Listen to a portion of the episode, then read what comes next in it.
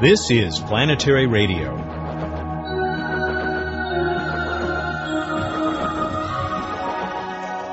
Welcome, everyone. I'm Matt Kaplan. What a weekend. I suppose you've heard the news. The Mars exploration rover Spirit has successfully landed on the surface of Mars. Like millions of other space enthusiasts around the world, I spent Saturday and Sunday, January 3 and 4, first in anxious anticipation and then in celebration.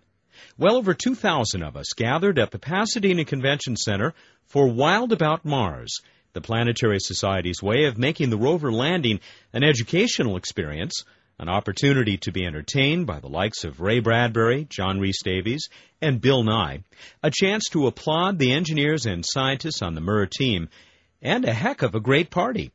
Perhaps you joined us via the Society's very popular live webcast. In planning today's special show, we first thought about trying to capture the flavor of Wild About Mars.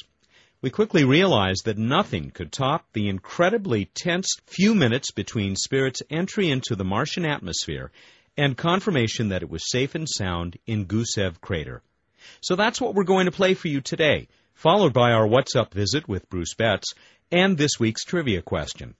Actually, you'll hear much more of Bruce this week. He served as host of Wild About Mars. In the next 20 minutes or so, you'll hear Bruce on stage, where he was joined by Dr. Donna Shirley, former manager of the Mars Exploration Program at NASA's Jet Propulsion Lab. Bruce and Donna provided helpful explanation and comments as we literally looked over the shoulders of everyone at the JPL Operations Center for the rover, thanks to a giant video screen.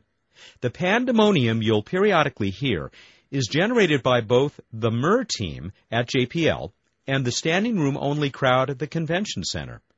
Now, let us take you back just a few days to this history in the making. Spirit lander reporting that we are decelerating as expected. Current rate of deceleration on board spacecraft is expected to be 2.4 Gs. Levy detects acceleration tone number 4. Copy that. We expected parachute deployment should occur in roughly 60 seconds. At this time, the onboard computer is busy looking at the vehicle's rate of deceleration to determine the proper time to deploy the parachute. This will occur about 1 minute from now once the vehicle is slowed to 1.7 times the speed of sound. Flight acceleration zone number 3. Vehicle decelerating nicely as expected. Over the next minute, the vehicle's rate of wobbling will gradually increase. This is a natural consequence of passing through the atmosphere at low supersonic speeds. Now, 3 minutes, 35 seconds after atmospheric entry, just under 30 seconds to expected parachute deployment. Current altitude, 45,000 feet. Current velocity, 1,356 miles per hour. Our current rate of deceleration is 1.1 Gs. Flight acceleration zone number 2. 1.0 Gs. Expected parachute deploy in 10 seconds. Expected parachute deploy in 5 seconds. 4, 3, 2, 1, mark. We're awaiting confirmation the parachute has deployed. Current altitude should be approximately 25,000 feet. Velocity 446 miles per hour. At this time, we expect the vehicle has gone subsonic, moving at a velocity of Mach 0.6, 304 miles per hour. We see parachute was detected. Woo!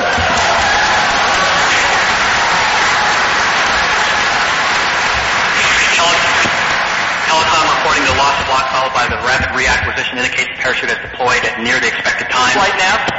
2.5. The one-way Doppler has stopped being received, indicating that the BVR is lock, which is consistent with parachute deploy having occurred a little bit later than the predicted parachute deploy time. Copy that. Navigation reporting the parachute may have deployed slightly late. However, there's a 10-second uncertainty on this value. So we heat shield deployed event. Spacecraft reporting that heat shield has indeed lander separation event has been detected. Spacecraft reporting lander is separated. We expect that radar will lock on the ground in approximately 5 seconds from now. Current altitude 8,000 feet, moving at a speed of 173 miles per hour. We are near our terminal velocity. We expect that airbag should inflate approximately 25 seconds. The retro rocket should ignite in approximately 20 seconds from now. We have resolution 17. That is confirmation of. Spacecraft is radar in lock.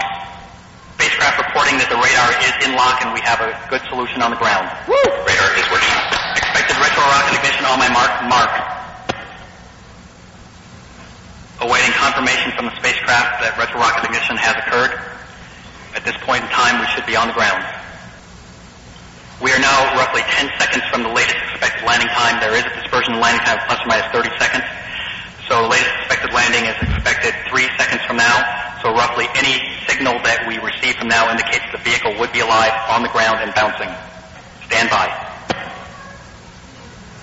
They may or may not be able to receive communication from the spacecraft once it's landed, even now, if everything has gone well. 7 seconds from atmospheric entry, still awaiting signal that we are on the ground. We got 6 signs of bouncing on the surface.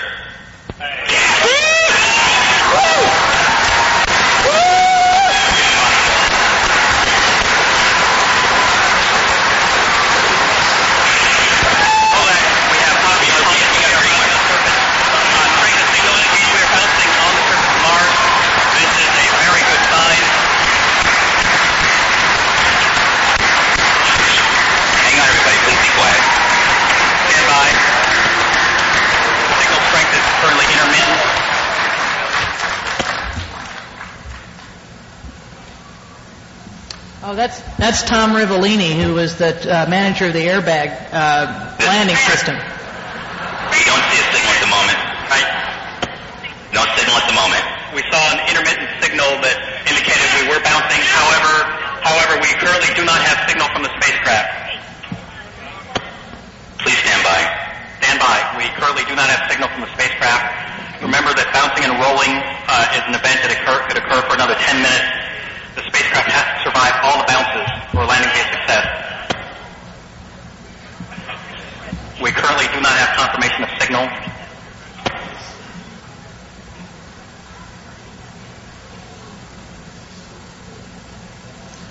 Communication possibilities after... The current status is that we had momentary signals after the landing event was expected to occur. We currently do not have a signal from the surface of Mars. We are currently looking at the telecom displays to try to reacquire the signal. Now, 8 minutes, 39 seconds after landing, we expect that the vehicle should bounce and roll for another 7 minutes. The vehicle could bounce and roll for up to a kilometer away from its initial impact point.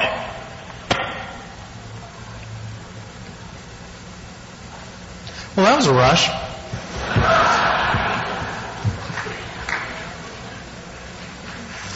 All right.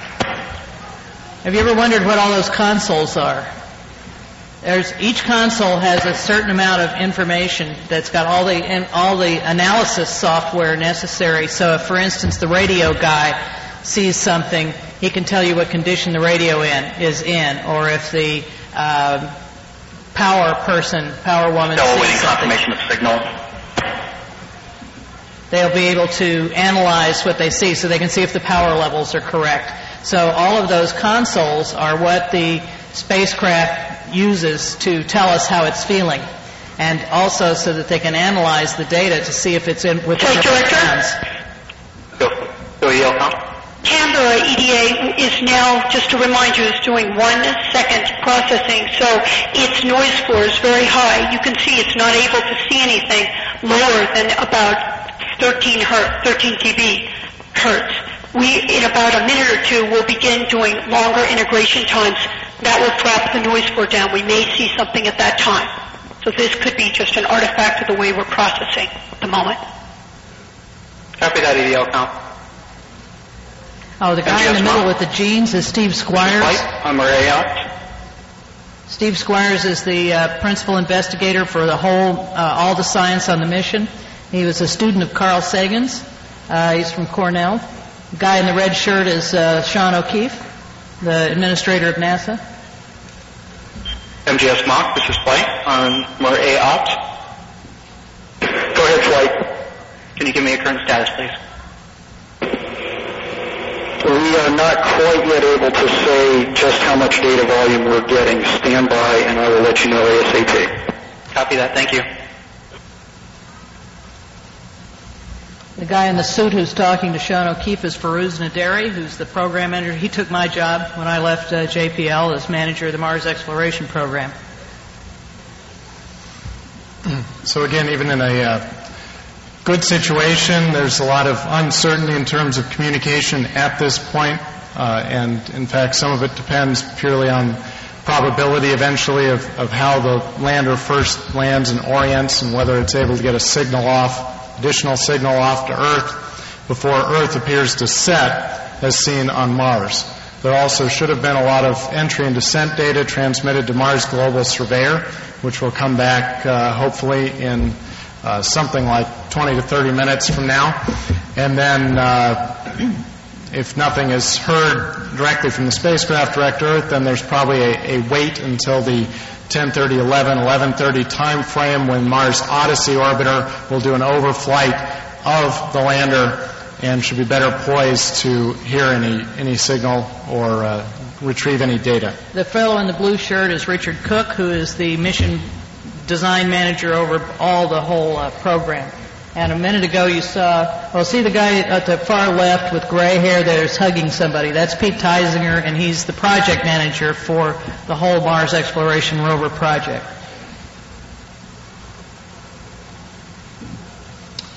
Bring back any memories for you, Donna? Oh, yeah. Mostly waiting. Except that we didn't have, on Pathfinder, they didn't have any signals at all from the time that it threw off the back cruise stage to the time it actually said, I made it.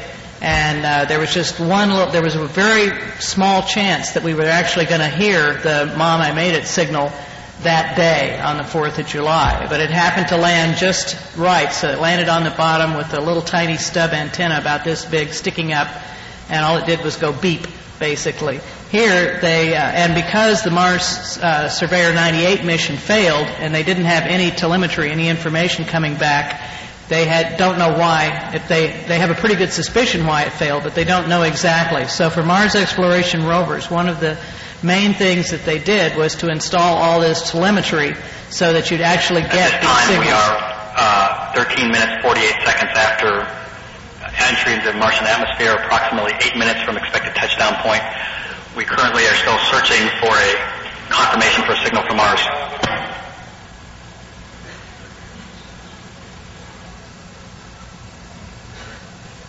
So all of the telemetry from even down to the time it hit, came back. But now, if it's bouncing around, it could have landed in a position where the antennas, it's got all these airbags around it. They have to deflate the airbags, and then they have to open up the pedals. And it may not be until the airbags are deflated and the pedals are open that they'd be able to hear from it.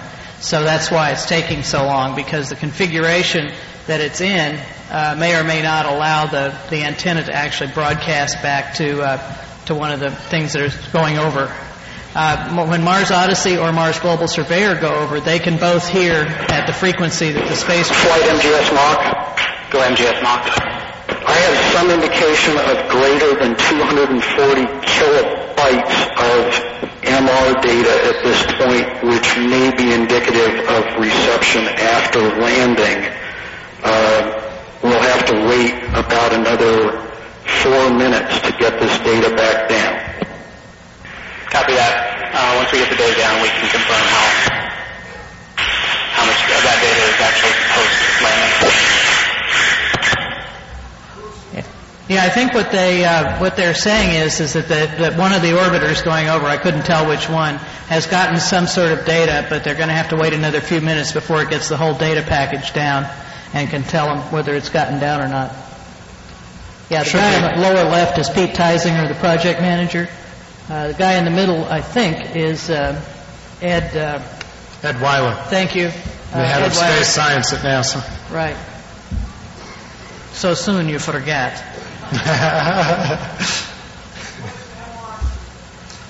What does MR stand for? MR data. Do you know? When did they say that? This time we're approximately 10 minutes after landing. The vehicle should have rolled to a stop by now. The Deep Space Network stations at Goldstone and Canberra are still searching for the signal. This is not necessarily on 3 minutes to first tones from the RLGA, and we're 7 minutes from the tones on the PLGA. They may have said Mars Odyssey. I thought they were talking about one of the orbiters. The fact that a tone has not yet been received is not necessarily a cause for alarm, as during the bouncing and rolling event, it is extremely difficult to send signals back to Earth, and that there is sophisticated software being used here in the Flight Control Center to process this data. However, it takes the computer some time to catch up due to the intensity of the numerical computations to search for the signal. In roughly 3 minutes, the rover should transmit one of the electronic tones, indicating that it is safely on the surface.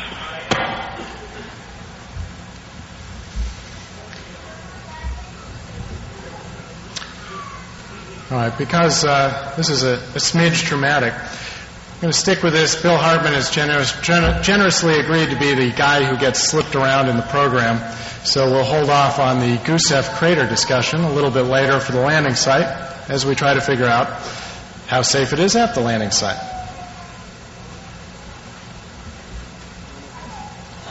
All right. So now just over 2 minutes from expected transmissions of tones from the surface. So unlike the movies, things don't happen exactly when they're supposed to or when you'd like for them to. So you get to be in a real-life situation here, just like the people in the control room. So hang in there.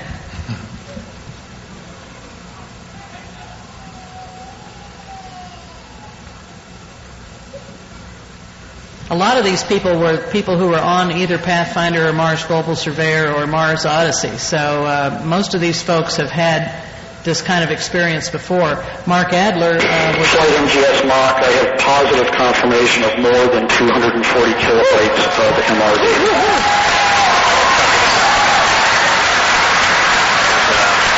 Mars observed camera from Mike Malin reporting that it's likely that the Spirit lander successfully transmitted data to the Mars Global Surveyor spacecraft during descent. MGS Mach, this is flight.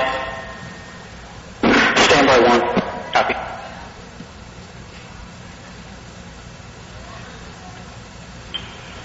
I don't know why they're not celebrating.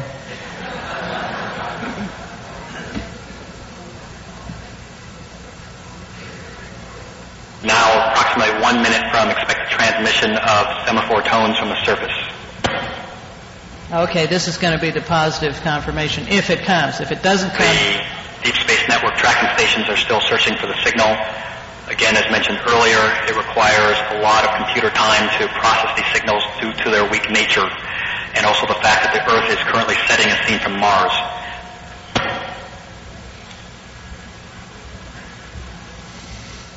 One of the interesting points about the data they're trying to get back from Mars Global Surveyor, which picked up this entry and descent data, hopefully, is that Mars Global Surveyor... Yes. Flight MGS Mach. Bill MGS Mach. I have 16 frames in lock, receiver in lock. Earliest is at 04:24:57. Latest is at 04:28:57,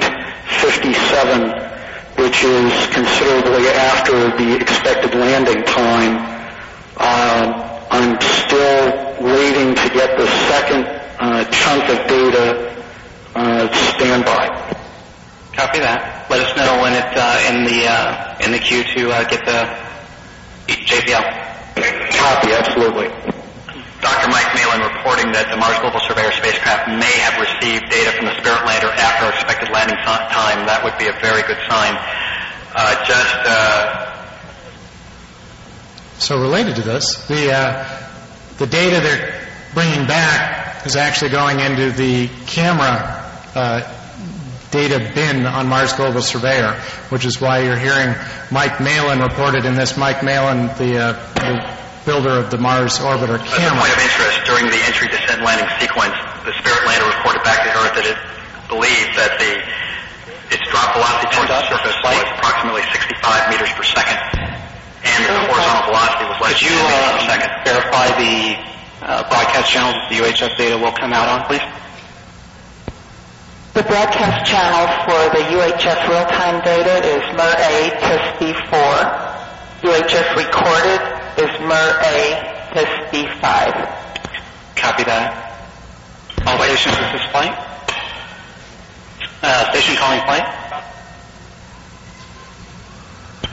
me probably spiked. I have confirmation from Stanford that they saw the signal from the rover for up to 12 minutes. Copy that. I mean, they said a couple minutes. They're not very accurate in their timekeeping, but it's, they saw it for a lot longer than it would have been just the descent part. Copy that. Thank you. Also, with past all stations, this is flight. Please switch over your DMDs and prepare for UHF data on MER A TIS B4.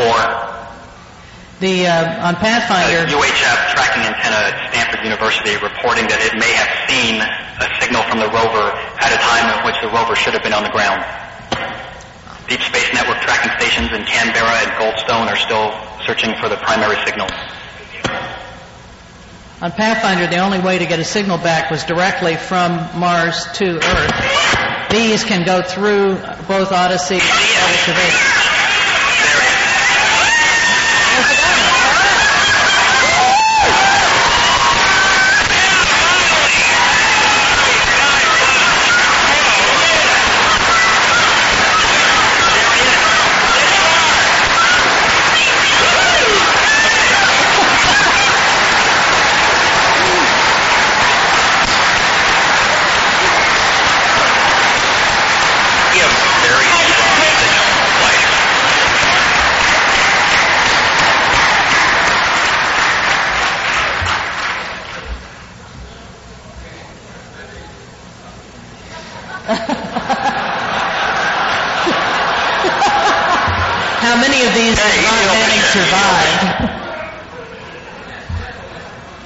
Was the mission manager during Pathfinder. Okay, all stations.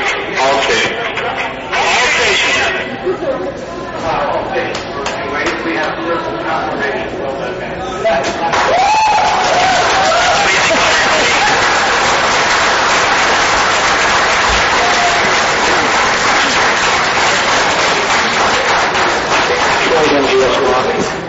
We appear to be on this. We have a very strong signal over Logan. The happiest scientist on the planet.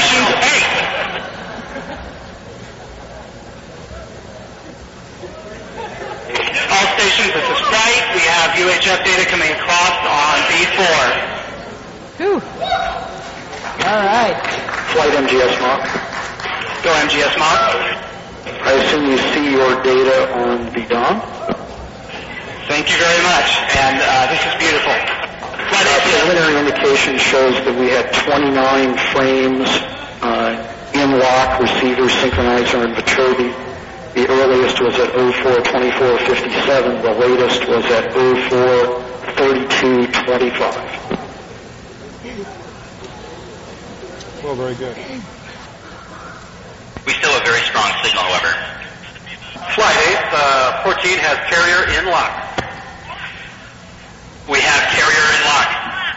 All right. We have a lock on the signal. Goldstone has the carrier signal in lock from the rover. Woo! The rover indicates that the rover has went. Quite high up. The airbags are still inflated.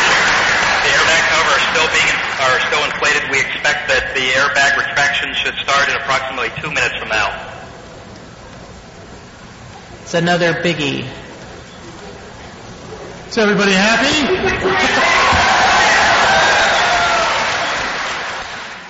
Yet another What's Up on location. Bruce Betts, who has just, well, not exactly just, maybe an hour ago, come away from the podium at Wild About Mars, just completed here at the Pasadena Convention Center. Heck of a show. Incredible. It would have been incredible no matter what happened, but with just a perfect mission, everything going so well, having a sellout crowd at the Pasadena Convention Center, over 2,000 people live, lots on a webcast to witness the landing of Spirit. Unbelievable. How cool to be part of something like this. Big screen, 2,000 people coming out and jumping up and down, synchronized with the scientists at JPL, the scientists and engineers behind Spirit. There they were live on the big screen jumping up and down, and everybody was here too. The drama was followed by great jubilation. It was incredible. And also we had a number of great speakers, celebrities, guests, exhibits, Incredible. Well, we'll move on to What's Up, which is going to be just as exciting this week. What have you got for us? What's Up? Wait. Oh, that's that show we do. Yeah. Yeah, okay. I'm a little tired. Okay.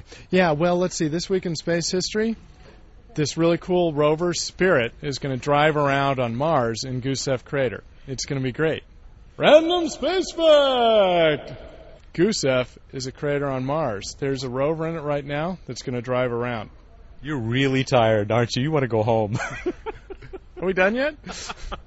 We should say Bruce was basically the boss man of Wild About Mars and was on stage more than anybody else because you were pretty much our host, our moderator, too. So you've earned the right to go home. Yeah, I wouldn't let other people on stage. But literally kicked other people in the stomach down the steps. Yeah. Battling with Gimli the dwarf. You can make those... Yeah. Guy with the axe. You were fearless. No, you led lots of other people on stage. All good folks. But let's bring this around. What's next? Are we up to trivia? We are, aren't we? We are. We are up to trivia. So let's do last week's trivia question, which is on the Mars Exploration Rover spacecraft. What is a rad motor, and how many does each spacecraft have? What'd we do? What'd we get? Radical dude. We got some great responses. I'm stealing Biff's lines, but we got a few. I felt a little down this week, I'll be honest, and I think it was because of the holiday. But we did get this one, the winning one, from Barry Olson in Lethbridge, Alberta, Canada. Barry, congratulations, you're a winner. The answer, of course, Bruce, was? Rocket-assisted descent motor. These are the motors that fire shortly before the big ball of airbags is going to hit the ground because it's still going too fast to hit safely. So there are these three motors that fire rockets to slow it basically to a dead stop in midair about, I believe, 40 feet above the surface. And then it drops and bounces along as Spirit did. And anybody who gets a chance to see the amazing Dan Moss animation, the visualization, will get to see this in action. It was just an incredible thing. And, of course, he was here, and we showed his video. Anyway, Barry, you're going to be the first winner of the fantastic new prize that we're going to be giving away on Planetary Radio, and that is a Planetary Radio T-shirt. Can you contain yourself? Yay! I got to say, when we brought these out, Matt really actually could not contain himself. I was thrilled. I'm still thrilled. It's a good time. It's the new contest prize, so come compete for it. This week's trivia question, we're going to stick with letters on the Spirit rover for 1,000. Except it's not really for 1,000. It's for a Planetary Radio T-shirt. Anyway, on the Spirit rover, there's an instrument on the robotic arm that is called the APXS. There was also an APXS on the Sojourner rover. However, one of those letters stands for a different word on this rover. Which letter is it? What was the word before, and what is it now? I'm sorry, I think I lost you back there at new trivia question for this week. No, okay. How could people enter? Well, first you're going to want to replay that so you can hear what the question is, or read it on our website as Matt tries to figure out what the question was. Then go to planetary.org/radio, follow the links to Planetary Radio, enter our contest, learn all sorts of things about the Spirit landing, the Spirit rover, check in with interviews with Spirit people, check in with Biff Starling, the first astrobot on Mars. How about that, Biff? Whoa, dude. Now, we have one special guest that we can go to just before we finish. We have maybe a minute left. Yes, this is, we've had him on the show before. His name's Daniel. And Daniel helped out tonight. Daniel, you picked out the person who won a telescope tonight. Yeah, I did. How did you do that? Well, it was really just, that was easy. There were little pieces of paper with people's names on them. And you picked out the winner. Yeah. You just reached in. You didn't know which one you were going to get. You just grabbed one. Yeah. Well, nice job. Thanks for the help. Bye. Thank you very much. Thank you. One last question. Daniel, did you enjoy the Mars landings? Yes, I did. Thanks, Matt. Did you have a good time? I had a wonderful time. This was a great thing to be a part of. And now it's over. They're picking up the chairs. Time to say goodnight. Good night, and everybody look up in the night sky. Look for Mars. It's up there in the evening sky. and think about the Spirit rover freshly sitting on the surface, and think about Biff Starling, astronaut extraordinaire, exploring the surface of Mars, only the fourth place we've ever seen. First place Biff's ever seen. Bruce Betts, the director of projects for the Planetary Society and the host of Wild About Mars, where we are wrapping up at the Pasadena Convention Center. Thank you all for tuning in this week, and we hope you'll join us again next week for the next edition of Planetary Radio.